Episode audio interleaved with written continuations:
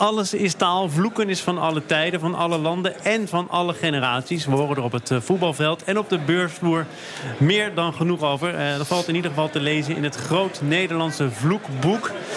Allereerst, Connie, wordt er bij jou thuis gevloekt of werd er gevloekt? Uh, nee, ik kom uit een keurig gevormd gezin, dus er werd absoluut niet gevloekt. En het ergste wat mijn vader zich liet ontvallen zou zijn potstausends nog aan toe. Potstausend nog aan toe? Ja, dat moet naar de vergeten worden van de taalstaat. Maar dat, dat, was, uh, dat was het ergste waar ik mee opgevoed ben. En bij mij thuis mag het ook absoluut niet, want het is verruwing en het, uh, het bedreigt de samenhang in je huis. Goed, we gaan eens kijken of dat woord potstausend ook terug te lezen is in dat Groot Nederlandse vloekboek. Want de taal wordt Maria Punch heeft het gelezen. Ik weet niet of je het bent tegengekomen, Maria. Nee, goedemiddag eh, Thomas en Colin. Ik ben het niet tegengekomen. Um, de makers, het zijn er vier, die moesten echt wel uh, kiezen. En zij hebben dan ervoor gekozen om twintig... Uh, wat zij interessante vloekwoorden vinden om die eruit te lichten. En ze noemen dat ja, een soort vrolijke verkenning langs, langs alle aspecten van vloeken in het Nederlands. Dus er is een wereld voor je opengegaan?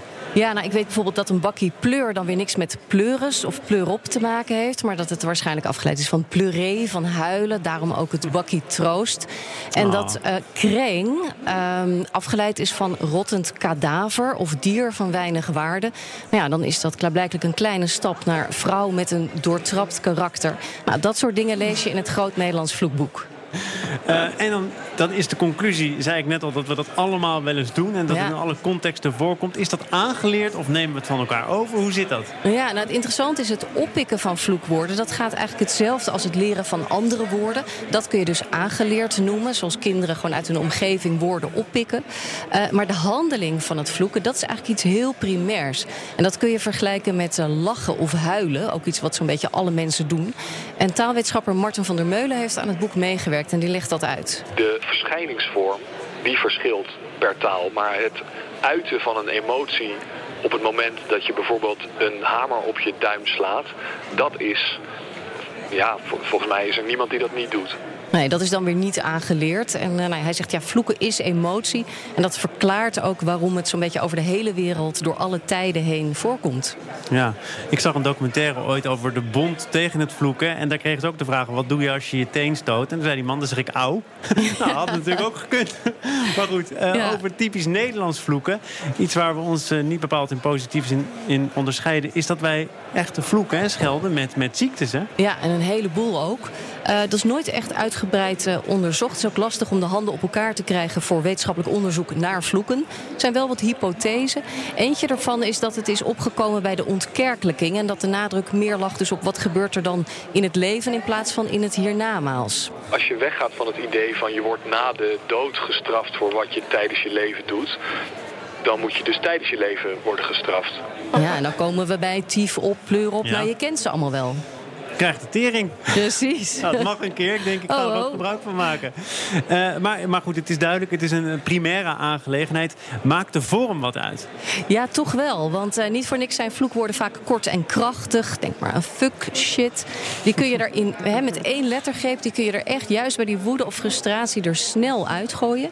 Maar er zijn ook momenten dat je juist een aanloopje nodig hebt. Het is uiteindelijk een retorisch element, ook wel. En ook in retorica heb je volgens mij af en toe een aanloopje nodig. bijvoorbeeld dat je een element herhaalt. Je, uh, weet je, we'll fight them on the beaches, we'll fight them on the weet ik veel. En dat heb je met vloeken ook. Je kunt het op die manier lekker opbouwen. Ja, denk maar aan vieze, vuile, gore, enzovoort. En dan komt het. Ja, precies. hey, um, nu zijn wij een zakelijke zender. Je zou het ja. bijna vergeten als je, als je dit gesprek zo hoort. Maar hoe zit het met de vloeken op de werkvloer? Kan en mag dat? Want het gebeurt sowieso natuurlijk. Ja, het gebeurt. Waar mensen onder druk staan wordt gevloekt, kun je grofweg zeggen. Het zijn vaak ongeschreven regels. We weten dat het niet hoort. Maar soms vergeven we het elkaar in bepaalde situaties. Ik heb voor de zekerheid maar even de gedragscode van de FD Media Groep gecheckt, waar wij voor werken. En verdomd Thomas, daar staat expliciet in dat wij in onze communicatie geen vloekwoorden mogen gebruiken. Oh. Um, en dat is wel eigenlijk interessant dat denk ik toch bedrijven zich steeds meer bewust van zijn dat je natuurlijk niet alleen maar van 9 tot 5 werkt. Dat je af en toe eens een mailtje of een telefoontje doet namens je bedrijf.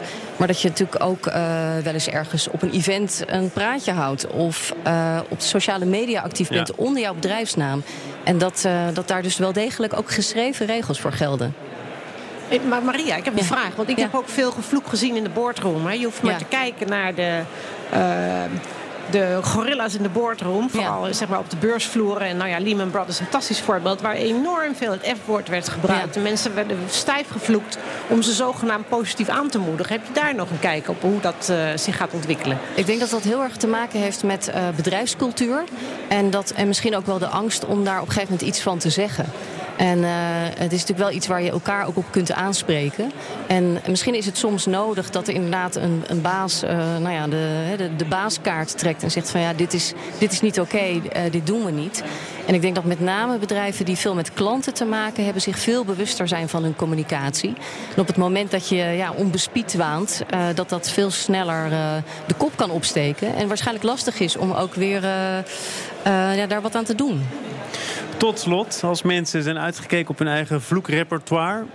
Kunnen ze dan het boek openslaan voor inspiratie? Jazeker. Uh, Martin van der Meulen die tipt ons. Hij zegt, uh, als je door je repertoire heen bent... denk ook eens aan de plantenwereld. Klierde bastardwederik en stijve klaverzuring.